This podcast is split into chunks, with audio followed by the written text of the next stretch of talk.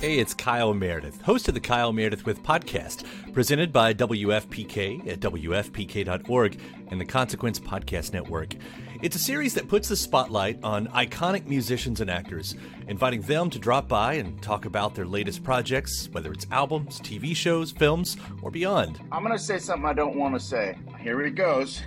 Without Spinal Tap, there is no Tenacious D. Whoa. Man. We get great stories and the biggest scoops from people like Garbage's Shirley Manson, the nineteen seventy-five's Matty Healy, Jack Black and Kyle Gass of Tenacious D, Maya Hawke, Kiefer Sutherland, and everyone in between. New episodes arrive every Monday, Wednesday, and Friday, so it's a great way to keep up with your favorite artists and discover some new ones. You can find Kyle Meredith With on the Consequence Podcast Network or wherever you get your podcasts. Presenting a bold new adventure into Lovecraftian horror and black comedy, the Call of Cthulhu Mystery Program's acclaimed second series, The Terrible Secret of Lot X. This is startling and strange, but darling, we might be onto something here. This is why we came to Arkham after all. The Necronomicon. Whatever your intent with this book, you will find more danger than answers. In this program, our cast actually lives the terror. I... The air gives way to the crushing depths. You're drowning. You're drowning in a sea of yellow. It's an improvised audio drama that uses Chaosium's Call of Cthulhu role-playing game and the wits of our players.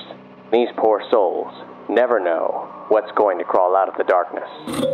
Just search for the Call of Cthulhu Mystery Program or unlock all our secrets at Cthulhu Mystery dot com.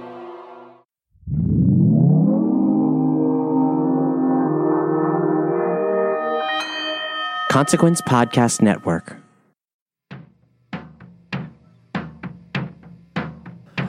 Welcome back to Filmography, a Consequence Podcast Network production. I'm Dominic Suzanne Mayer. I'm the film editor at Consequence of Sound, and I'm also the host of this particular podcast program. And with that, I'd like to introduce my guests for our May minisode. Uh, this is Mike Vanderbilt of Daily Grindhouse. This is Michael Roffman, editor-in-chief of Consequence of Sound. Thank you again for joining me, gentlemen. Regular listeners of the show will remember that this particular trio worked together on the Filmography John Carpenter season. But today, we're actually, well, actually, it's not as much a jump from Carpenter yeah. at all, because now that I'm thinking about it, we're here today to talk about Ridley Scott's nineteen seventy-nine sci-fi classic Alien in honor of its fortieth anniversary. But before we jump into that, I'd like to remind everybody listening at home that you can find us on Spotify, on Apple Podcasts, on wherever else you find your fine podcast content. You can leave us a review in those places. You can share with a friend. We dearly appreciate any and all help that you can give. We'd also like to thank Sadie and the Stark, as always, for their song Apocalypse, the theme song of this series. You can check out more of their recordings at soundcloud.com slash Sadie and the Stark. But yeah, we're talking Alien. We're talking one of the all-time great science fiction films. We're talking a movie that had, arguably is as influential on modern filmmaking, not just modern genre filmmaking, but modern filmmaking at large, as any later twentieth century work. And that's kind of where I want to start with you two. I'll pose the question, what do you think has led to the endurance of Alien's legacy after all these years? Well, I think it's because it's almost like a genre unto itself. I mean, what's so great about Alien is that it commingled together all of the old school science fiction films and novels and pulpy comics into this really postmodern smorgasbord that is in itself pretty timeless. I mean, there there really doesn't need to be, it doesn't really need to be improved upon. And as we've seen in the last few decades, so many movies have tried to improve upon it, but really all it becomes is just a facelift on the facehugger. So, uh, you know, nice little uh, pun there. So, but I think I think that's really the appeal for me is that, I mean, I, I just, I see Alien as a genre unto itself. I mean, just think of all the imitators that have, have come in the wake. But, I mean... I, I like it. I mean, I think it's a beautiful film. I, I was never one for, like, uh, outdoorsy kind of thing. I always thought, you know, concrete and steel yeah. and was cool, and Alien has that. Like, I mean, I and it's a horror movie. Mm-hmm. I mean, we're talking about it in terms of sci-fi, but at its core, it is it is a horror film. It's a, it's a monster in a house movie. Well, that's a crucial point because, I mean, for all of the genre reinvention that came, especially in the look of the film, which we'll get to before long, I'm sure, Alien is also very intrinsically this predator chasing prey movie because it's not, I, I wouldn't even go as far as calling it a cat and mouse movie because Alien, one of the things I really loved upon my most recent rewatch of it was just the realization that it has the cadence of what Roger Ebert used to call the dead teenager movie. Mm-hmm. The second you see the face hugger, you know, every single one of these people is fucking dead. But here's the difference between, say, you know, a teen slasher and this movie. Is that, and this is something that actually Ebert gets in his review that I really love, is that the average age of this movie is like, what, forty-two, forty-three? It's like watching just average Joes, like watching Americans, watching blue-collar Americans. That Harry Dean Stanton's actually only twenty-three in that movie. That's he, just, oh, really? No, twenty-three? Yeah, right. That's, makes, just how yeah. Harry, that's just how Harry Dean Stanton makes him looks. Only, you know, what, fifty-five in the Twin Peaks: The Return. Uh, but no, I, and that's what I've always really loved about this movie is that it reminds me of just like a bunch of like, you know, blue-collar truck drivers who got f- fucked on a job.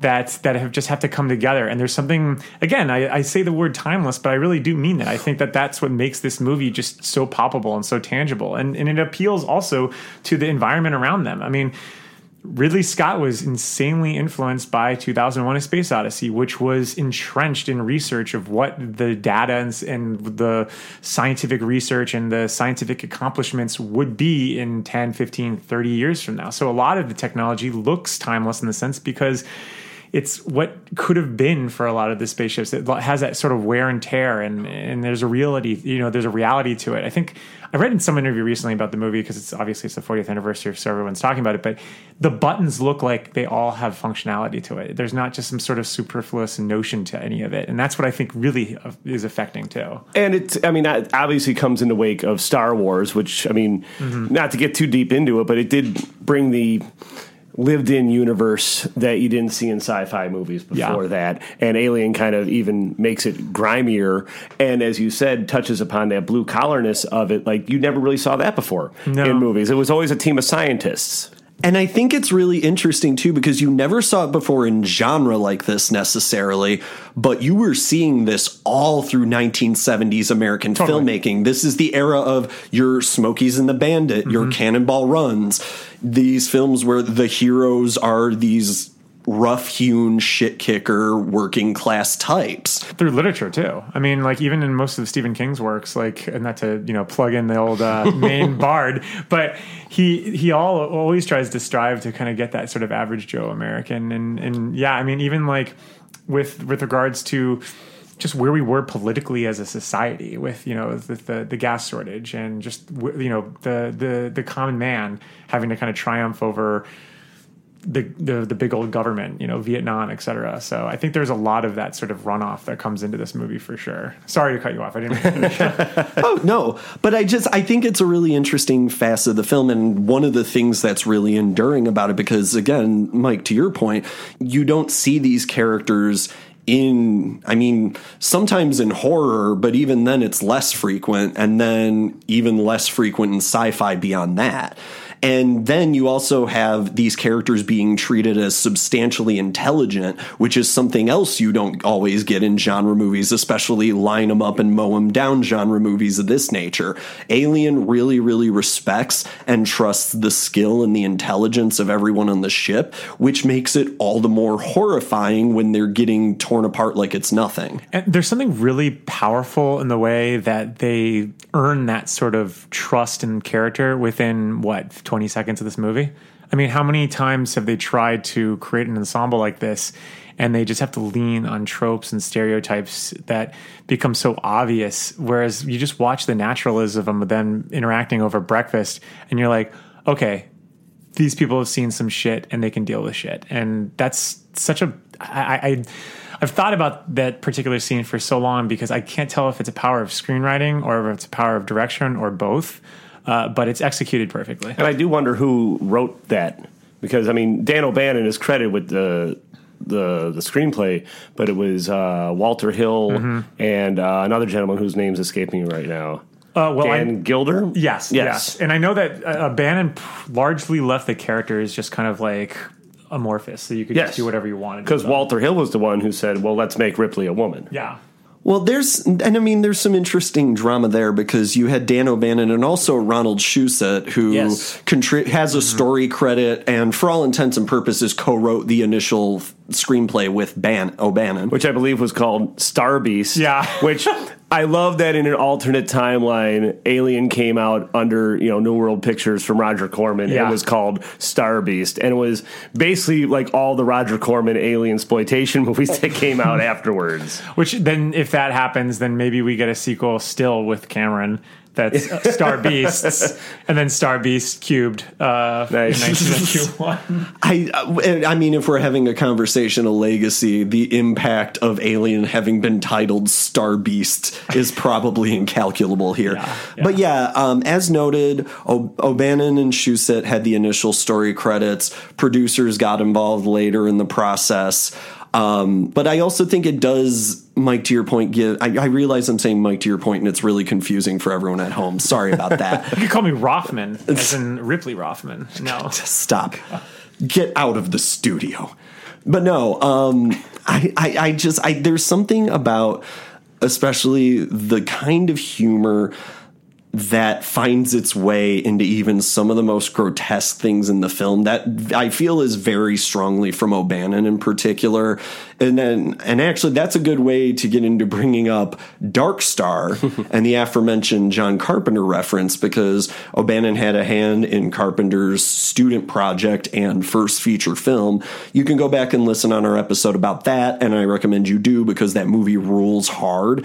But it also set the template for a kind of existential gallows comedy that that movie's immersed in, and that Alien treats as sort of window dressing to the central horrors of the film, but is still another really laudable aspect, especially since I'd argue where James Cameron would take Aliens a few years later leans a lot harder into that still. Oh, absolutely. Well, I think uh, the humor, it adds, as we discussed, the working classness of the whole mm-hmm. thing. And you discussed like the development of characters, like we've all worked jobs. I Like we've all sat around that breakfast table, that lunch table before, and it, as you said, it just develops the characters, and it they well, don't exist in a vacuum where yeah. it's only a horror movie. They, as you said, they have had lives outside of this, and they know each other, and they've seen some shit, but they they're friends.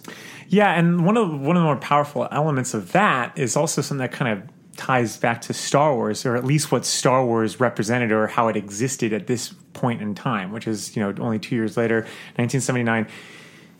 You know, we're still a year removed away from Empire Strikes Back. We have Splinter in the Lion's Eye. There's a lot of fan fiction and theories and im- imagination that's being welded from this lived-in universe that George Lucas created. And I think that what's great about Scott's vision in Alien is that you do get that sort of that sort of world building. And like to the humor of the characters, like you could tell that they've had prior adventures to this, that they might have had like, you know, fun adventures, you know, before that, you know, didn't involve xenomorphs that, you know, have Have, you know, acid curdling blood. But and that's kind of one of the reasons why you inevitably do care for each and every one of them, as they're kind of checked off one by one, and also why ostensibly a lot of the, the imitators don't traditionally work, because you don't have that sort of built-in love and respect for a that world and those characters. And that's what helps. I mean, Alien, upon a recent rewatch for me, I was it really takes its time it does. to get going. Mm-hmm. And I wonder myself, would I have liked, I mean, I saw it when I was probably twelve, like, and I dug it because I knew it was coming, but if I had seen it in seventy-nine,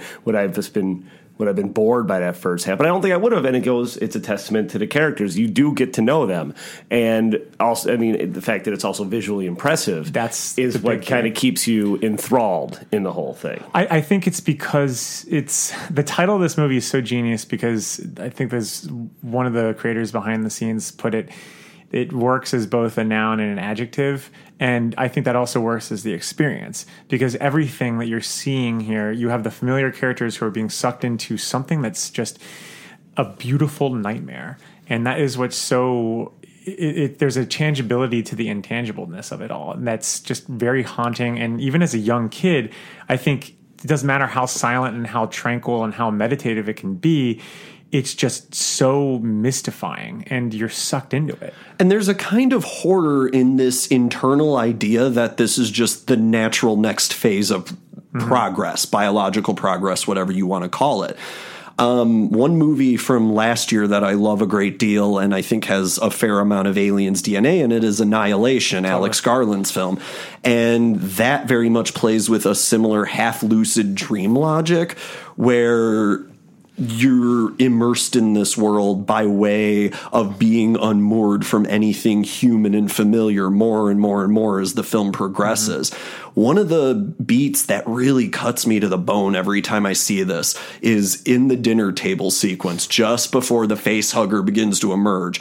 Parker looks at poor doomed Kane choking and like with a half smirk goes, hey, the food wasn't that bad. Yeah. It's one of those things because you have this warm human moment as everything is about to be completely robbed of its humanity. Um, and it's such a, a, a creepy juxtaposition because you, the viewer, know that something's wrong. And it doesn't matter how many times I've watched this movie. It's still just such a defective and jarring sequence that you're just like, God, I can't believe they really went there and did this and came up with this idea. It's just so... Um, you always kind of hope that it, it's not, everything's gonna be fine. They're yeah. gonna finish. They're gonna get back into the pods, and they're just gonna go home.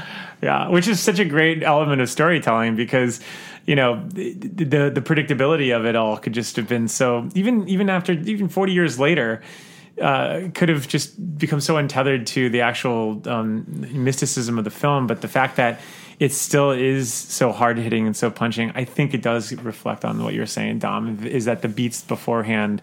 You know, th- there's a comforting notion that, that they pierce through immediately, and it's and it's it's not so slight as you'd think. Like it is elevated, te- you know. The, the it's you know it's it's very um it's drawn out a little bit. Yeah, because those especially those opening minutes that just let you look walk around the ship at length. It's very very reminiscent of two thousand one totally. In that respect. But it's obviously, all, and you talk about like the set design and everything. But there's a weird, there's an ugliness to yes. Alien.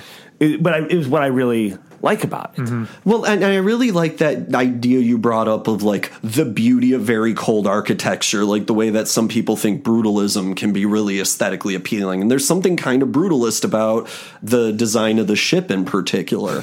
yeah. It's very just flat compartments, l- cleanly drawn lines. I mean, again, this is two thousand one's influence and yes. a lot of, you know, a lot of future speculative science fiction of the mid-century like for that matter. Who was the big guy, Moebius? It reminds me a lot of his uh, mm, yeah. his stuff. I, I don't know if he worked on it, though. No, if he worked was, on Alien. I think was, Geiger did the Alien, but I don't know if he did any of the sets. Yeah, I think it was primarily, you know, the runoff from Jodorowsky's Dune. Um, yeah, that that some of it was yeah, also the D N A the D N A arm of Jodorowsky's Dune movie he didn't make as long because, among other things, that's what led H R. Geiger to this particular yeah. project. Uh, there, there's another alternate timeline where Jodorowsky's Dune did get made, and can, it's a very weird world. But no, but you are right though. Moebius did work on it. Um, he contributed to story about storyboards, and concept designs. So yeah. You have these avant-garde,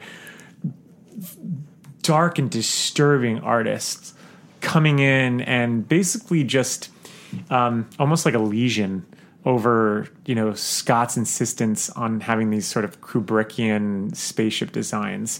Um, which, honestly, if you go back to Jodorowsky's Dune, there's a lot of Kubrick notions in that, too, um, and a lot of what he intended for that movie. So there is this great marriage of what has already been, I think I would still even say after Star Wars at that point, the best science fiction film was two thousand one at this time, even then. And, like, to them to kind of model themselves off of that and kind of bring in the horror element of, like, well, here's what would happen if it wasn't just Hal on the ship. like, well, and this is also, also. Like, it, it merits mentioning. It's not by any stretch the most gruesome film of the seventies by a long no, shot, no, no. But Alien is coming at the end of a decade where violence in film in particular had been really pushed to the forefront. Again, a lot of that is post-Vietnam reckoning on the part of the country and around the world. And I think Alien really plays to that exact sense of an ideal that might be hyper-futuristic, that might be confusing to us, but still has this human element. And then what happens when you just savagely violate the human aspect? Yeah, I mean, they, it was described as, uh, at one point, as like Texas Chainsaw Massacre of science fiction.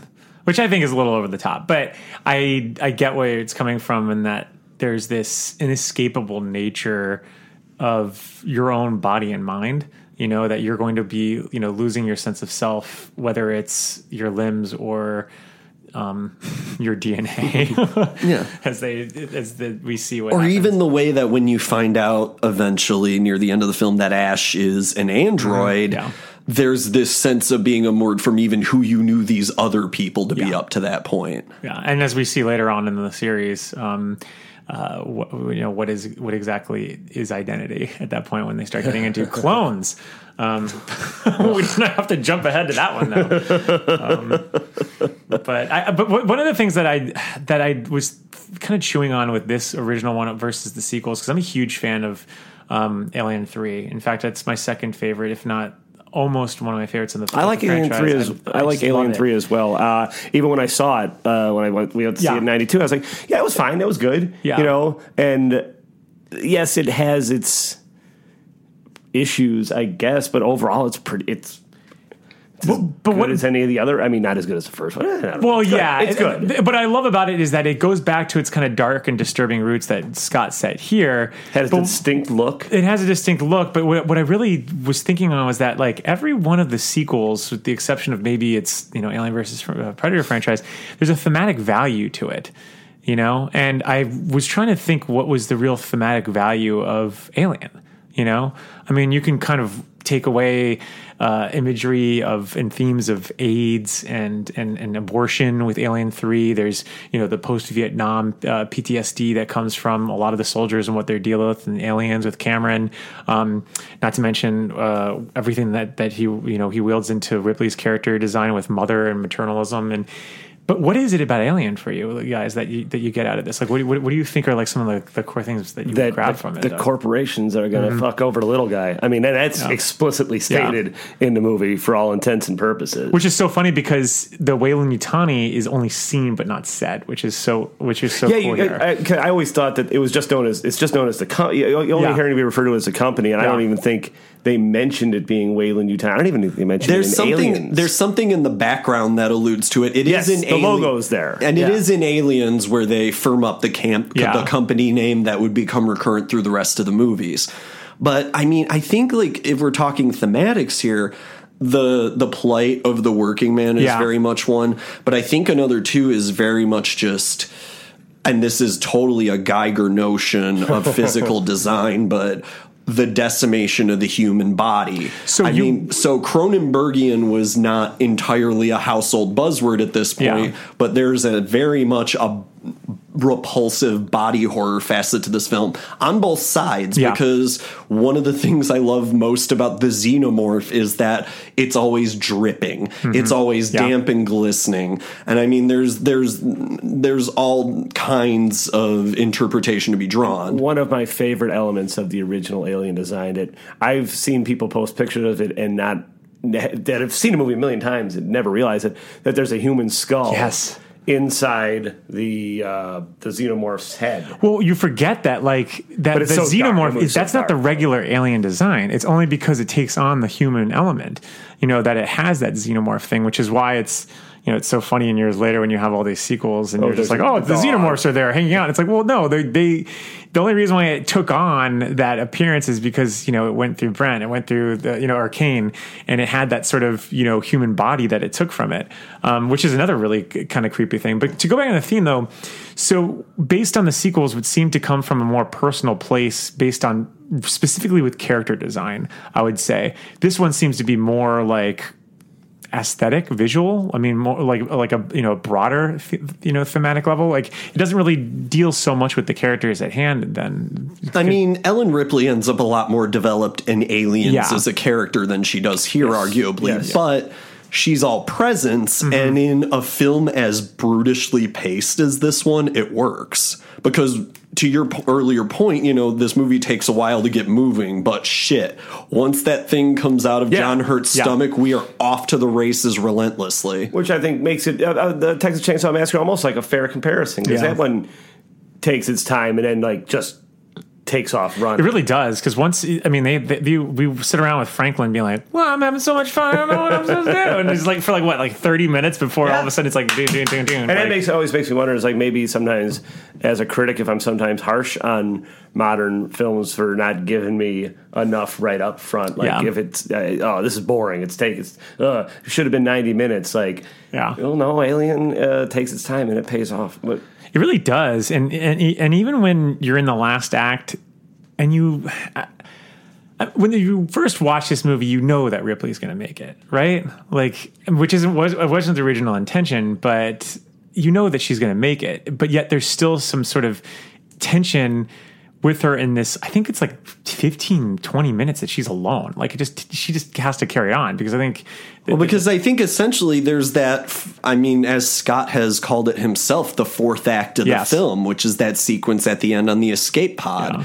And there's there is that horror to watching the movie end, and then the movie isn't over. Yeah. I still get I still get tricked by that too. I'm yeah. like, wait a minute, what happened to the? Oh yeah, no, no, no, it, it comes after. What happened to the airlock part? Oh no, it comes after that. That as a kid, that sequence where she's just staring at the pipes and it moves was by far the most horrifying image for me. Well, but especially as a kid, that's yeah. your worst fucking nightmare when you're staring at something and telling yourself in yep. your head, no, this is just me, it's yeah. just in my head, and then it's not. Yeah. That's the worst thing that can happen. Exactly. Like when I would go to bed, we used to, I used to have this like shelving, and underneath the shelving there was this like bay of um bag of like dolls and toys that I had that would just be right under the shelving.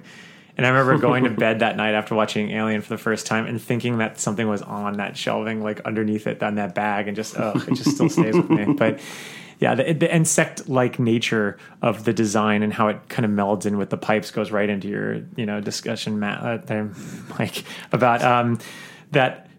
It goes right into you know the, what you discussed before, Mike. That it is like. The, it, it, all, there's like the architecture and the the monster design are almost like one and and, and the same. Well, again, there's a weird thing like how the it is Geiger's stuff is very organic on one level, but it's more mechanical mm-hmm. than that. Like the Alien blends in with the sh- like the ship because it is kind of more of it looks mechanical in yeah. its design. Well, the re- part of the repulsion then it, I would argue is that it's just human enough for, again, the violation of humanity it represents yeah. to be all the more unsettling.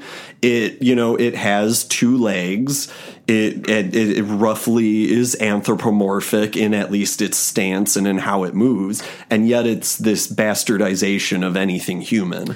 And it's also something really weird about the the choices of design for a lot of just everything in the movie. Like there's a lot of like tubing and, you know, the, the glass marbles that are inside um, uh, oh, inside, yeah. And they're supposed to look a lot like our own innards and all. And then you you you see like the when the the things are decimated, they apparently use like pieces of shellfish. It's just like really raw, gross, grisly sort of um, uh pulpy sort of gore that almost kind of goes back to like George A. Romero in a way, you know, that, that there, there's, it just feels like it's actually there.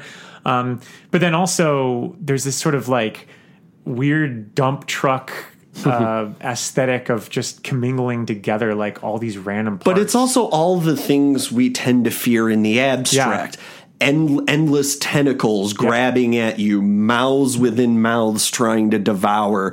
Um, uh, the face hugger is basically just an assemblage of, as you said, innards and claws. Yeah. It's everything tactile that physically repulses us about something made manifest. And that pile of things that scares you is coming to murder you now. Yeah, like I always used to think, like, I don't know if the if the xenomorph attacks me, I'm like more like grossed out just feeling that weird K Y head as I'm trying to get him, get it, you know, him or her off of me, uh, than actually just being like, you know, my brain's pummeled out by his little like jaw thing. Well, yeah, and I think, too, you know, we've sort of alluded to the other Alien movies, and I feel like you have to bring that up at least briefly in this mm-hmm. context, because not only is the arm of influence incredibly long, but it begat three direct sequels, um, two terrible spin-off movies, and two well, I would say two and counting prequels, but now that Disney owns this, maybe we're just going to reset it again, or who knows. Um, so I'll I'll just close at this point. I'm not a huge fan of Prometheus or the new takes on it. I think there is merit there. I also think that if we're talking about Alien as a masterpiece of showing and not telling, mm-hmm. exactly. Prometheus is basically the polar opposite of that. But I think, if anything, it's the shitty Alien versus Predator sequels that best get to why a lot of people fundamentally misunderstood the appeal of this movie. I he, think... Oh, no, no, go ahead. I was going to say, that goes right back to Aliens, though. Yes, exactly. And look, I, Aliens was my favorite when I was a kid, and then I came back around and said, no, Alien... Aliens is kind... I like... We put it on at the bar, and I'm still compelled by it, but it's kind of an ugly movie. Yeah. In the way that Alien is, but it's not. It doesn't. It, it doesn't have that value. No, for me, I've. This is what I've kind of contended with later on in life. Is that I, I too was like I loved Aliens growing up. I loved the hero, the heroism of it. I love. I'm a huge Michael Biehn. Um, great, another great stand, cast, another great ensemble, amazing cast. And James Cameron's script is awesome. The music by James Horner is great. It's all awesome, but it literally is the antecedent to Alien. It's it's it's pulpy. It's action. It's big. It's brass. Like even the score, it's like ding ding ding ding ding. In a like, lot of it's ways, just, it's exactly the B movie that Scott and everyone involved went out of their Star way Beasts. To not make. Exactly. Yeah, it, it's much closer to Star Beasts yeah. in spirit. And honestly, it was the more successful of the time because it became the film that everyone knew. It was the mainstream breakthrough that was like, you know, if, if Alien was the rental that kids grew up on, Aliens is the one that they went to the theater and they, they wanted to, to recreate on the playgrounds again and again. And it didn't help that it was aided by, you know, an incredible toy line in the early nineties. Um, but which was supposed to be for an animated series yeah. that never, uh, I don't think it ever got past the no. pilot stage. No. And, and I believe also, it was deemed too... Uh, I think it was actually deemed too violent, which would probably make sense, you yeah. know, especially if you go back and watch the, you know, the original movie. But I think in the aftermath of that, that's probably why, you know, audiences truly hated Alien three, because it was actually more in line with Ridley Scott and in, in focusing more on dread than action. People wanted Aliens two, yeah, yeah. and you know, it, but on the other hand, like yeah, what you're to your point about it's the the B movie that Aliens Alien wasn't. That might also be why it works, because yeah. they said, let's not just do the same thing over again, which even in modern filmmaking, sequels tend to be sometimes a remake of the original movie. Like, I love Beverly Hills Cop two, but Beverly Hills Cop two and Ghostbusters two are two examples where if you put that side by side with the original movie, it's beat for beat a remake. Yeah. Oh, yeah, and you still see that tendency sometimes to this day. I mean... The Hangover movies don't have the cultural cachet they did a decade ago, certainly, but that's another infamous example of a movie cravenly remaking itself yeah. to cash in. Well, and that's why I loved uh, Alien three and I hated Alien Resurrection so much, is because to your point, I don't like, like Resurrection it, it goes it goes into it, it's basically, if you look at the original Alien trilogy, it is the polar opposite of the Star Wars trilogy. You have the the the uplifting second chapter in, in the Aliens you know trilogy, and then you have the downer of one in the Star Wars trilogy. And so basically, like, Aliens is the Return of the Jedi, whereas, like, Empire Strikes Back is totally, like, Alien three, I you know? St- and I still, I think Alien three has the best ending. Oh, I agree. With her jumping into the fire yeah. with the, the chest burster. It's it, it, it it's so ballsy. It's like, and they, it, yeah, and the ballsy that they had Sigourney Weaver shave her head for the role, mm-hmm. and then you completely throw that all away with part four. Yeah. And I only only four years later, five year, five, four or five years later, which doesn't, like, I mean, as a kid, that seemed like such a long time. Yeah. But in hindsight, while writing about it, especially when these anniversaries come up, you're like, holy yes. fuck, like, it's, that was that close? When you think about, like, Alien coming out in eighty-six and Alien three coming out in ninety-one? Yeah, ninety-two. ninety-two. Like, it seems like it seems like a long time then. Yeah. Same thing was like, oh, that was only, you know, but if you look at where culture, how culture had changed between eighty-six and ninety-one. Well, I was going to say, you want to know how I know that Alien three came out in nineteen ninety-two? Because on the poster, it hits you with the three times the action, yeah. three times the scares. And there is only one era of Hollywood history where that would ever be done with a straight face. Yeah. And the original trailer um, is for a different movie, basically. Yeah, because they had no idea what the hell they were going to do with this film. And that's, honestly, one of these days I'd love to have just like an, an entire podcast series dedicated to the production of Alien three, because it's like unreal. How, like just how long that took to get but out of development hell. On the kind of thing of Aliens, though, Aliens also garnered Sigourney Weaver a an Oscar nomination, yeah. which I always forget, and I'm always kind of shocked and baffled when it ha- I mean, I think she deserved it, absolutely. I mean, that's got to be top out. twenty in the list of most genre movies to ever be up for absolutely, an Oscar. Absolutely. Well, what, what is, when was there ever a situation where a character coming back from a sequel got nominated? I don't think that, I mean, there's Dark Knight with the seek being a sequel. I mean, Godfather Part Two is an easy and obvious answer to that, but yeah. it's it's infrequent yeah. for sure. I mean, that's pretty amazing, and yeah. I, and I, I mean, it's definitely deserved. It just it just is. It, it's it's interesting to note like the Ripley of Aliens versus the Ripley of Alien, and how they are they do still share so much of the same D N A. But I mean, I think it's more part and parcel just. A representation of Cameron of just being just amazing character teller, you know, maybe he's great. At, it's very much a James Cameron yeah. movie. Yeah. But as we keep on discussion of Alien, I want to kind of steer us over into the technical half of this discussion as we do here at Filmography. And I definitely want to like home with a slightly finer point on the visual facets and the audio facets of the film. And in coming around, we've already talked a little bit about the visual in particular, but in coming around to that again specifically now, I do just, I, I want to linger for just a second longer on the Geiger designs, mm-hmm. because another thing, I already talked about kind of like the transgressive quality of them. Something else I really love about them is how everything about it just feels so military in a way. Everything about it is deliberate. Every single aspect of its evolution has been built for the specific purpose of killing and procreation. And there's something so horrifying about a monster of that nature. Yeah, it's a very existential design, you know, and, and I think that was something that O'Bannon really loved, because if you look back at the genesis of this film, the, the real seed for him was the, I think he had Crohn's disease. Or something that there was just there's something to do with like his like his stomach hurting, and he said that that was the most pain he ever felt in his life, and he had the idea that that's how it would burst out of the chest. But even before that, he thought, well, they had to kind of wrestle with the idea of how do they get the alien on the ship. And he said, well, they're going to have him. He's going to fuck it. Uh, you know, the alien was going to fuck the, the thing. And he's going to impregnate whoever is, you know, the the first victim. And that to them, you know, uh, was the conceit of the movie. And I think pairing that concept with Geiger's sort of evolutionary design is definitely one of the reasons why people are still haunted by this, like multiple generations that have since removed from it. It touches on primal fears, mm-hmm. I think. You, yeah, you just... It's the idea of the evil that you can't kill, you can't stop, you can't reason with it, which I think is another thing. There, there is no outsmarting this thing. There is no reasoning this thing. The only time it is outsmarted is at the very end, and it's not like she outsmarts it and kills it. No. She outsmarts it enough to get it off the ship. Yeah. And that's pretty much the case. Because it probably never died. Like, that alien's probably still floating around out there. I don't think they need oxygen, right? No, and that's like the other thing is that you never really know the rules. Floating per se around with Luke Skywalker's yeah, hand from...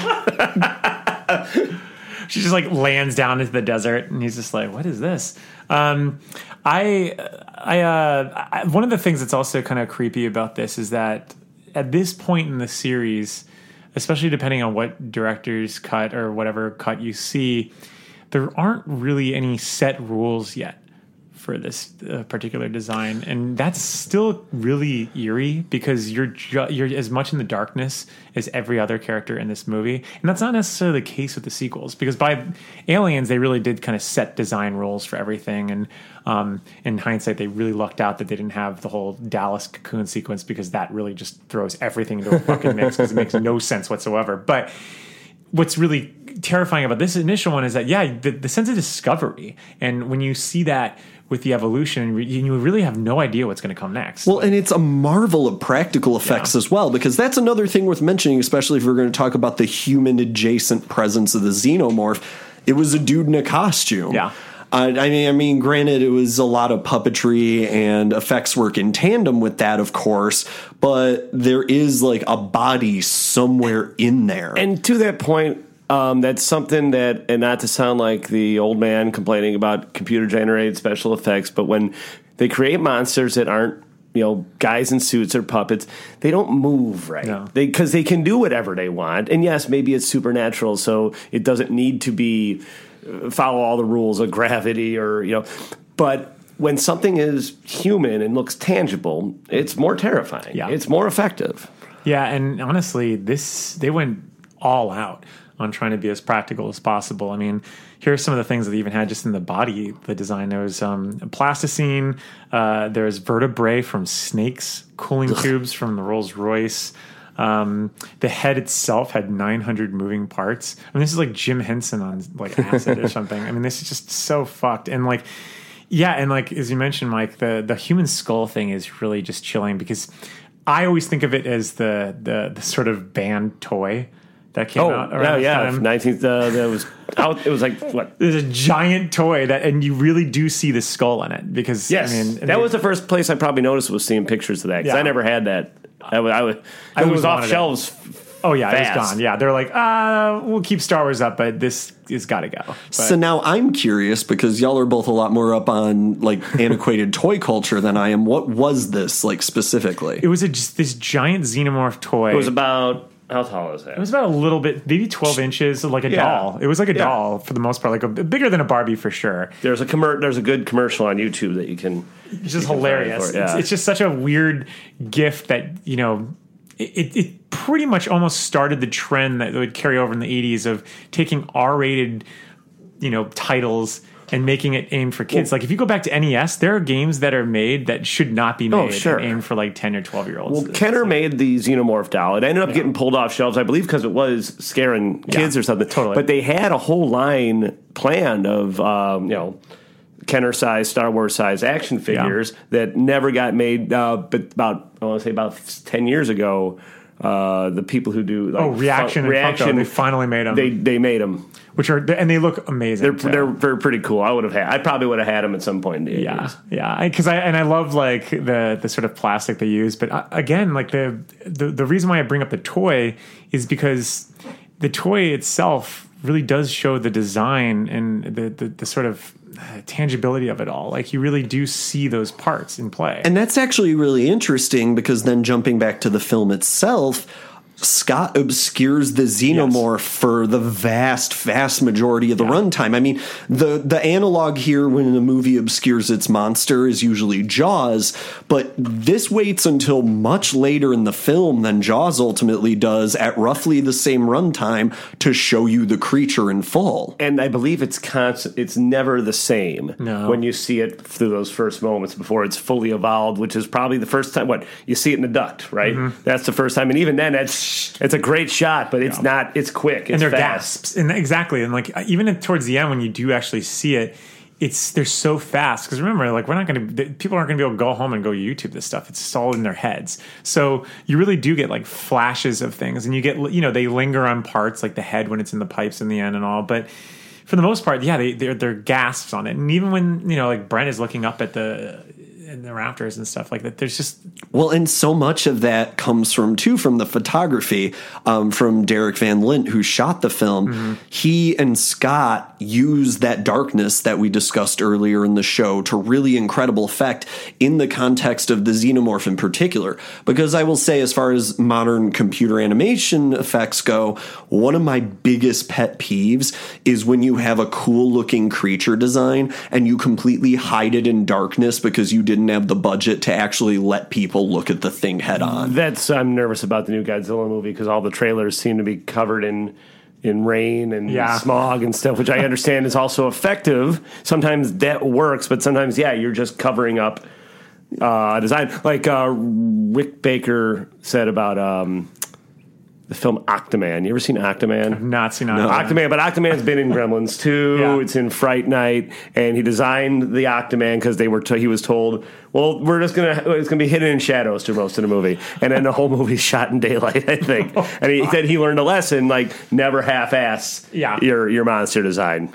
And you really don't here. I mean, even in when you do. I mean, even if this wasn't, you know, masked in the the darkness, I think it would still be. Effective and chilling. I mean, I had mentioned off of the air, uh, the air, you know, off recording that uh, if you'd ever played the Alien Isolation game, and what's really haunting about that is that it's all modeled off of the first movie, Ridley Scott's film, but you see uh, through the eyes of, of, of um, you know, the, the leads, and you get to see the alien stalk and, and, and climb and walk around. And it's so chilling because it's so large and it's so uninviting, and it just like pierces the whatever reality you're in, because you're like, that shouldn't exist. It's, it, it's like almost like proportionally inaccurate. And that sort of anachronism of, of body proportionality is just really unnerving. Well, and I think something that the film does really smartly, especially in those early images letting you pass through the ship, it gives you such a sense of spatial continuity, yeah. which I think is something else really incredible about the set design and the whole, just the way the ship itself is shot throughout the film. You always have a rough idea of where you are, mm-hmm. where other things are in relation to you. And that's why when the one thing that conspicuously doesn't belong there rears its head again, it's all the more horrifying. Because again, returning to this notion of violation of space, this thing being anywhere in a ship that otherwise makes coherent sense to you, there's a horror in that. Well, it's almost like every set piece is designed with the idea of what would hell look like on Earth or in space. I mean, look at even some of the weird just choices they have for some of the areas of the ship. I always think of the chains that are just hanging there with rainwater coming down. I mean, like, what? It's just so bizarre. And I, I, I need to like actually spend some more time reading some Alien Wiki pages and stuff to see if anyone, had a, you know, some poor fan, somebody th- made the theory, explained it. Yeah. it. Like they always do with like the Star Wars. Oh, I love that's what I love. Yeah, that's how I found out Reeves was uh, Jabba the Hutt's accountant. And somebody had to create that sort of backstory yeah. with it. So I'd love to know what these chains are supposed to represent. Like I know that the. There was originally a scene where he was supposed to look up, and there's this. There, there is a giant, like he's supposed to be like hanging there, like the alien's just hanging there, like almost like um like a spider of sorts. But there's just a lot of weird, quirky designs that are even more chilling than the xenomorph it, itself. It, well, it, and I think it's all goes hand in hand, where it is a blending of organic with, you know, concrete and metal, like yeah. with steel, like, and the alien itself, as you said, with the he has parts of a Rolls Royce on there, yeah. and and snake bones, yeah. And it doesn't make any sense, but that's that well, must be the point. Maybe there's a thematic connection to the idea that the the humans themselves are as disposable as, you know, the, the junkyard waste, the the corporation's entities itself. There's a sort of marriage between human to the flesh and to the, the corporate entities and stuff. You know, maybe I'm reaching. Corporations are no, people. You're not. Corporations I mean, for, are people. Yeah, First exactly. of all, what you're describing is basically the third act of Videodrome, yes. at least in the abstract. But like, I know I, I do think there's something there in the way that, especially when a lot of people get killed in this movie, especially after the chestburster sequence itself, a lot of it is cut away very quickly. Yeah. You don't watch most of the people die on screen. And there's then this sense of just like ruthless brute efficiency dragging them all to their fate. Yeah, because really, what are the most grotesque scenes? Like it's it's Kane and then Ash. For the most part, right? I mean, I can't. I mean, and only one of them is, is ultimately a person, not yeah, to like yeah. dehumanize humanoid androids or whatever yeah, have you. They're people as well. I was, Especially when, when Bishop comes along. When the when the robots come, I want to be on the right side of history, you know. Yeah, they stopped by and like, uh, we actually heard that miniography episode with the alien. Uh, so uh, we heard you were talking shit. Yeah. yeah. Uh, How about I whoop your ass like a person? How does that sound? Or I have a question. When you saw Aliens and Bishop gets ripped apart, how like how, how much more terrorized were you of that than like anything else that was going on in that scene as a kid? For me, I could not handle the fact that this innocent android was ripped in half. Like there, there was something that was so. Um, just so terrible about that. And then the fact that he's like, oh, like when he's being like flown away by the, you know, sucked with the air.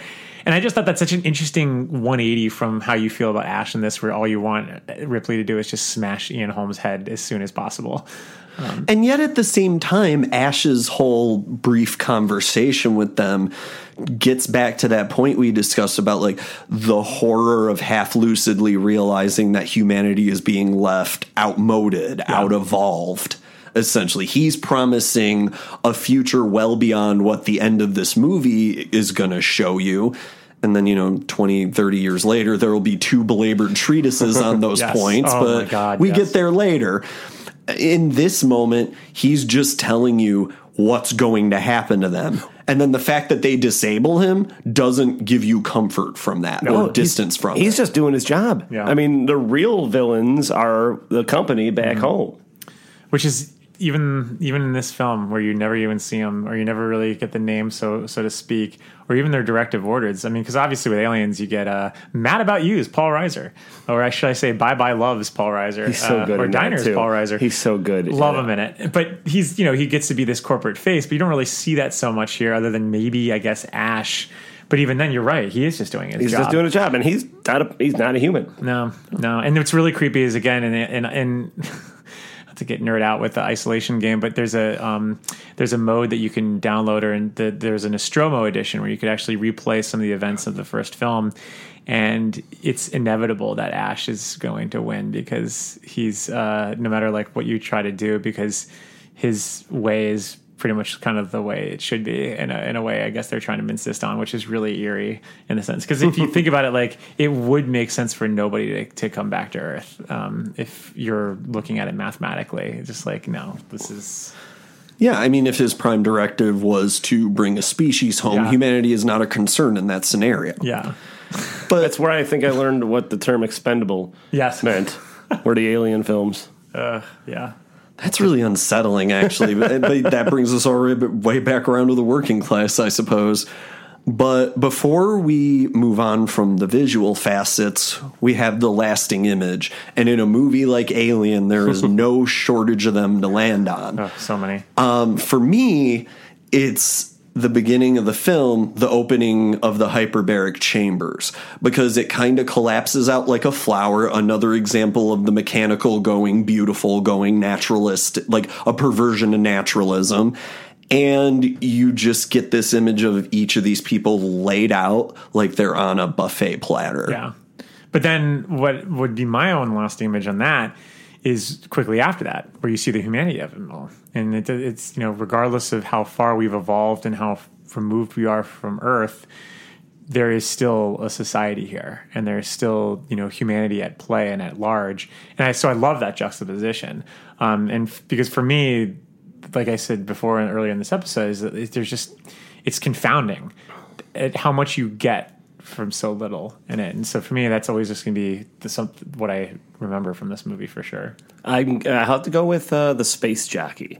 Oh yeah. Because the more I, the more I thought about that, like when I first saw it when I was a kid, like they never explain it. Mm-hmm. They never say that, what that was. I mean, they, they get into it in Prometheus, right? I actually haven't seen Prometheus. It's not good. Uh, so. I'm here. I've got it. I have it at home, but like I, I haven't ever been really jazzed with seeing it. But as far as the space jockey in the first film, like that image of this giant thing You're in like, this what, what looks like he's in uh, like a cockpit, yeah, and then you see the scale of that to the three actors, like that image always stuck with me because it's so, in a film full of kind of bizarre, odd things, it might be the most bizarre. I mean, that's what I've always loved about this era of filmmaking. I mean, like, not to bring up Star Wars again, but think about when they're you watching. Can't dis- but you can't, you, can't. you can't disconnect it because this movie was probably got greenlit it, because it of legitimately Star Wars. did. Yeah. twentieth Century Fox, I believe it was Walter Hill who joked that like Fox wanted a sci-fi movie after Star Wars, and this was the only one they had on their yeah. podcast. Which is hilarious. Yeah. And, but what you look back at Star Wars, think about all the things that are just out there in the, you know, in the,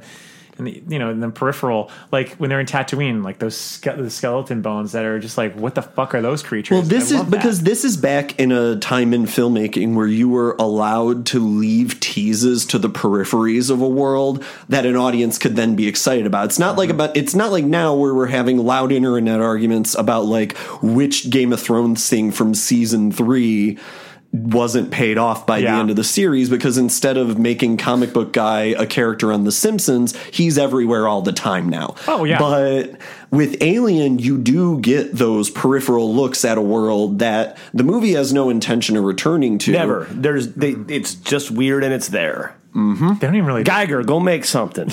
here's some. Here's some bones and shit. God.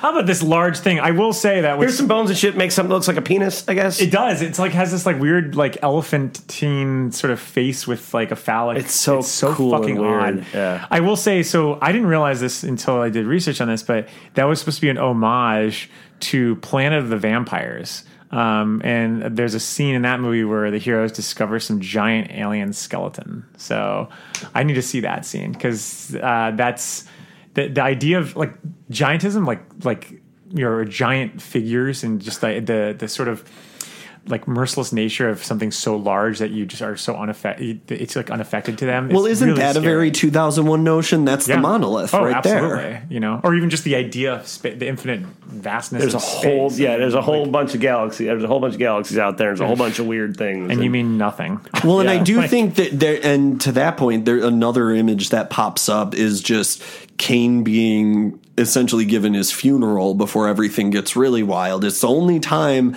that like someone's death is really belabored in that movie, right. because after that it's just one after the next. Mm-hmm. And that vision of him just being ejected out into the vacuum of space. I mean, it's something you saw in Dark Star. It's something that was done in two thousand one. The idea of the lone human figure in the face of the infinite is something that had been done before, but there's a unique horror to it here.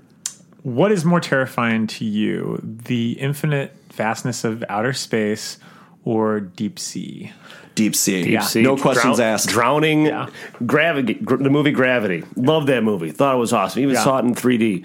Didn't really scare me, but I was no. on the edge of the seat. The minute that pod landed in the water. yeah. mm. Exactly. No, yeah. because, well, I mean, first of all, I've watched, like, enough episodes of Blue Planet about the deepest parts of the ocean to know that every fish down there is the scariest fish in the world. yeah. But it, there's also just the idea, at least in space, once you're in the void, you're just in the void. Yeah. The idea of water is you just keep sinking and sinking and sinking, and that that that's primal. There, there's a sterility to space that can be either calming or terrifying, depending on the individual. For me, I think there's calming to it. I think there's this. It's like the feeling of being in the desert, where you yeah. know I know I'm not going to be. You know, I, I could dehydrate and die, but odds are I'm not going to be, you know... You might bump into something. Yeah. You'll find something. Yeah, something exactly. Cool. Yeah, there's a hope to it, too, that's there. I don't know. It's yeah, but, I get it.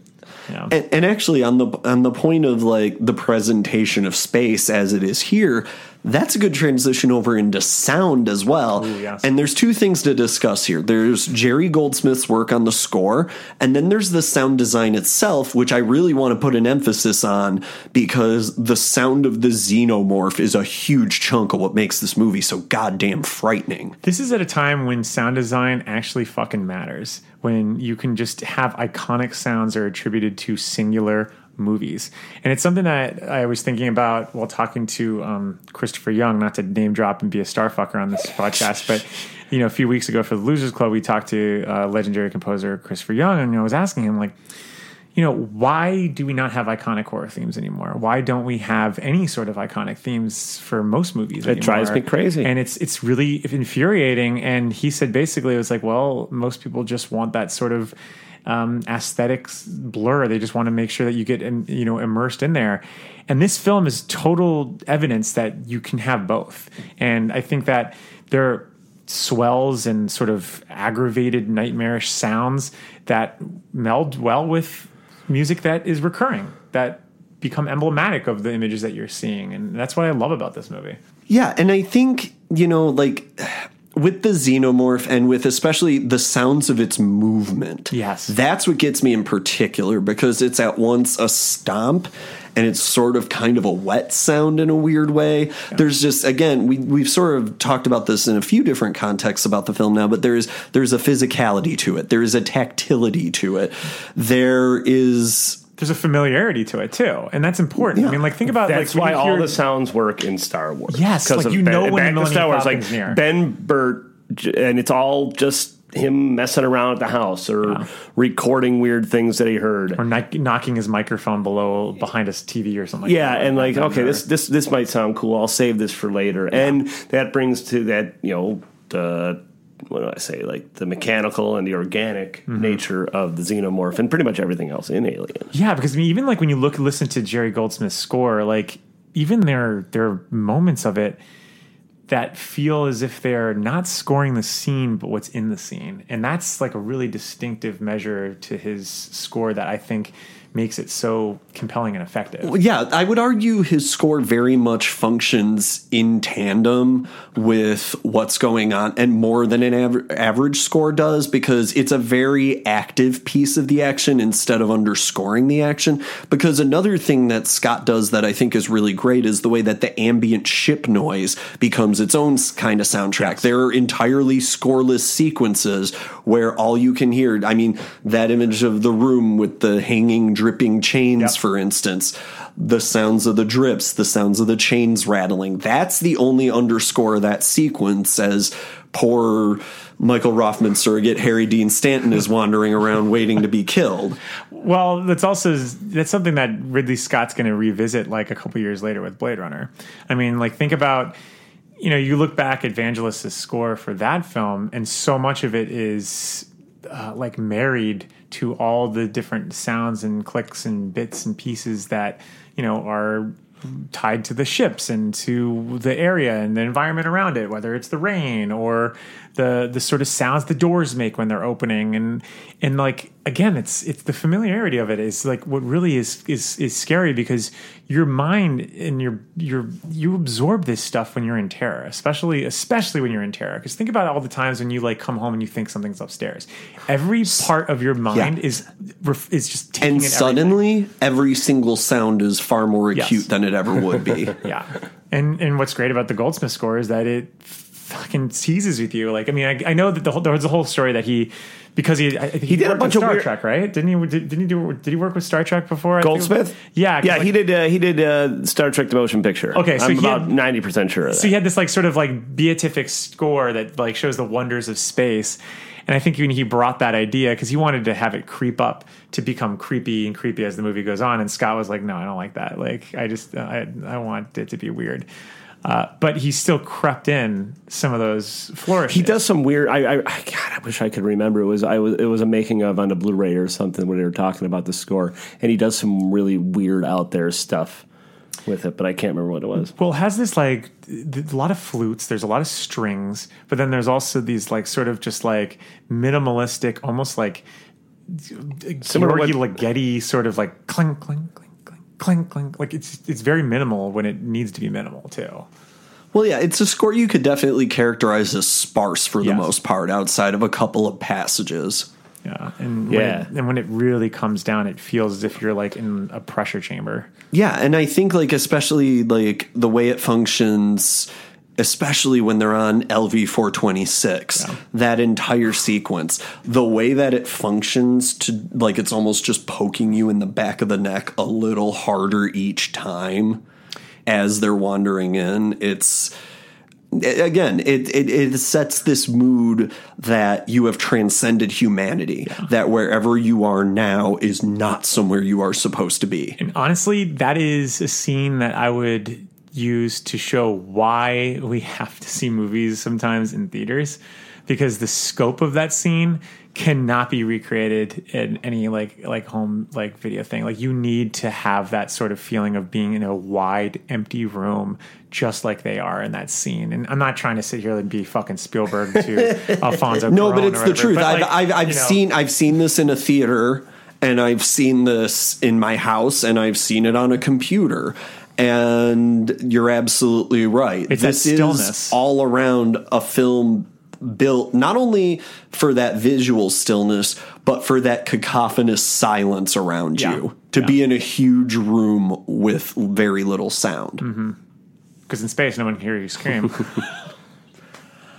I am furious that that could be the end of the show, and I think it's gonna be. And I am upset with you. I am incensed at the conclusion of this recording. Let it be known. But before we move on from Alien, because I, I can't let you win, um, do either of you have any closing thoughts you'd like to impart on the film? It's one of my favorite horror movies of all time. And yeah, I think it has a last, it has definitely had a lasting impact on science fiction. But like, when I think of it, I think of it as a horror movie. I think it's one of the most rewatchable movies of all time. I, I just I, I love it for everything that it accomplishes from an aesthetic standpoint, from a narrative standpoint, from, I mean, God, just what it does for a I think multitude it, of genres. I think it ages well, too. Like, yeah. wine. Like, it gets better every time I watch it. Yeah, I agree. I mean, because you always find something else, and that's one of my favorite parts of any movie. And it's also just, like I mentioned before, it really did kind of establish its own genre. And honestly, the only movie I could think that could even come close to rivaling this, and maybe does on a certain day for me, is John Carpenter's The Thing. And that's the only imitator, quote-unquote imitator of this that I could even kind of not, argue for. Not to get know? too far down the rabbit hole on this, but, like, is this one of the first, like, horror sci-fi films of that era? That kind of split the difference between both genres. I mean, like, O'Bannon fully admitted that he stole from the original Thing Another World. He did, and, yeah. like, if you ever watch It, The Terror from Beyond Space from fifty-eight, Alien's fingerprints are it's all over. over it. Yeah. Yeah, because that, that the thing... But they're more, still more sci-fi. They, they still feel more there's, sci-fi. Totally. There, it's, there's a B-movie quality to it that this yeah. doesn't have. There's, like, an artsy element to it. And it is very... It is, is very artistic. Yeah. Like... Because for a ma- especially for a major for a, a major studio release in seventy-nine, yeah, you know. Well, if we look at this as like an, ex- an epic outer space film, its development and production history is almost like the Big Bang. Like when you really think about it, it started out with the genesis of ideas that came from all these different areas, and once it exploded, it kind of caught on. It's kind of latching on to other things like Jodorowsky's Dune and, you know, Walter Hill coming in, Sigourney Weaver coming out and bringing, you know, was this her, more. Was this her first role? She was a big It was her Broadway. first leading part. Yeah. yeah. I, I always mean, meant to look that up because it's like, this is the first time I ever remember. She's billed yeah. under Tom Skerritt at this point. Well, and what's crazy is that so Skerritt initially declined and then came back when they actually had a bigger budget and I guess Ridley was attached he to said, it. He said, I'm not doing the Star Beast movie. Yeah, I'm going to go do Cheech and Chong. Um, but... Um, He and then Weaver was the last person cast, that, which is which is wild. Yeah, is that crazy? She does carry that movie. Too. Oh, totally. She's so she's so good at it. Yeah, I mean, could you imagine how shocking it must have been when? It, I mean, here's a good question based on this that I was just going to lead to: is this the first movie where the leading, the quote unquote leading star, is killed early on? Like the executive decision with like Steven Seagal. Oh yeah. Like uh, not to spoiler all these classic movies, but like Skerritt dies early Whoa. on. That must have just been insane for people to see that. Psycho. Yes. Oh yeah, that's true. I know. Yeah. It, yeah.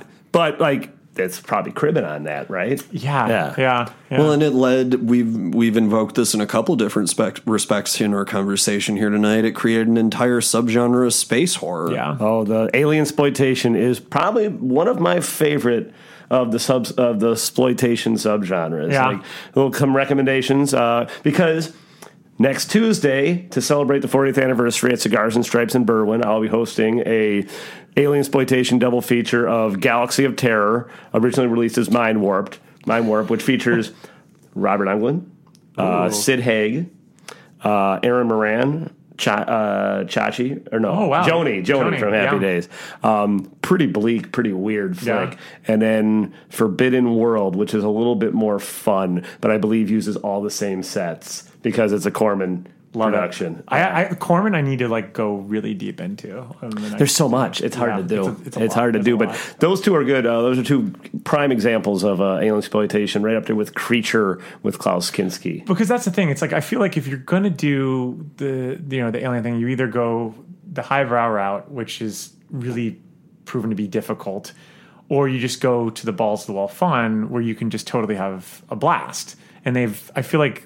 When you go to the underbelly of it is where most people have been successful. And I don't know if anyone has been able to eclipse Alien. I really just don't.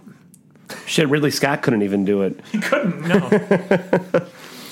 Well, on that note, I think we're going to bring it home because, no, Ridley Scott could not do it. Maybe you should have had Tony do it, R I P. Oof, oh, yeah. R I P Tony. And honestly, I would have watched the shit oh, out of a yeah. Tony Scott Alien movie. Are so you kidding got me? Denzel in it? It would have been all orange and sweaty. It would have been awesome. Yeah. yeah. In any case, thank you both so much for joining me this week. Thanks to everyone at home for listening, as always. Thanks to Kat Blackard for all this continued support at Consequence Podcast Network. You can stay tuned to our Facebook page, slash Filmography Podcast, for all upcoming pertinent announcements. Those announcements, among other things, will include our June mini-sode. Uh, we're going to have another... single film episode for you next month. We'll be announcing that sooner rather than later following the release of the one you've just finished listening to now, so stay tuned for information on that front. You can also, again, leave us a review on Spotify, on Apple Podcasts, or wherever else you get your podcast content. We are also not the only Consequence Podcast Network show you can enjoy. Among others, you can also check out The Opus, This Must Be the Gig, Kyle Meredith With, The Losers Club, a Stephen King podcast, and Halloweenies, which is currently in its Nightmare on Elm Street season. Thank you for that. You can find me on Twitter at D Suzanne Mayer. You can find all of my stuff over at Consequence of Sound otherwise. And I also do a little bit of food writing now over at The Takeout. Where can the goodly people of the internet find the two of you? Uh, Daily Grindhouse, daily grindhouse dot com, Facebook, Twitter, Mike Vanderbilt on Twitter. Yeah, pretty easy to track down. Love Daily Grindhouse. Thanks. You guys are everywhere in Chicago. I mean, every time I, I go to like a film, some sort of film festival, some horror festival, John, I'm always seeing your pins everywhere. And, I, and in fact, I actually because we let anybody we let anybody in. I love it. I love it though. Well, you could find me at Consequence of Sound, um, and uh, on probably thirty different podcasts per month because uh, I never leave the studio. I'm just welded to this microphone like a Geiger creation. Yeah, we've actually, like, and the whole time we've been recording this episode, I've just watched uh, Michael Roffman become an abomination of God in his yeah. chair. Kill me. Kill me. Filmography is a production of the Consequence Podcast Network. You can check out our expanding roster of music, film, and television content at consequence of sound dot net. This show is recorded, produced, and engineered in Chicago, Illinois by me, Dominic Suzanne Mayer, and we will see you all next month.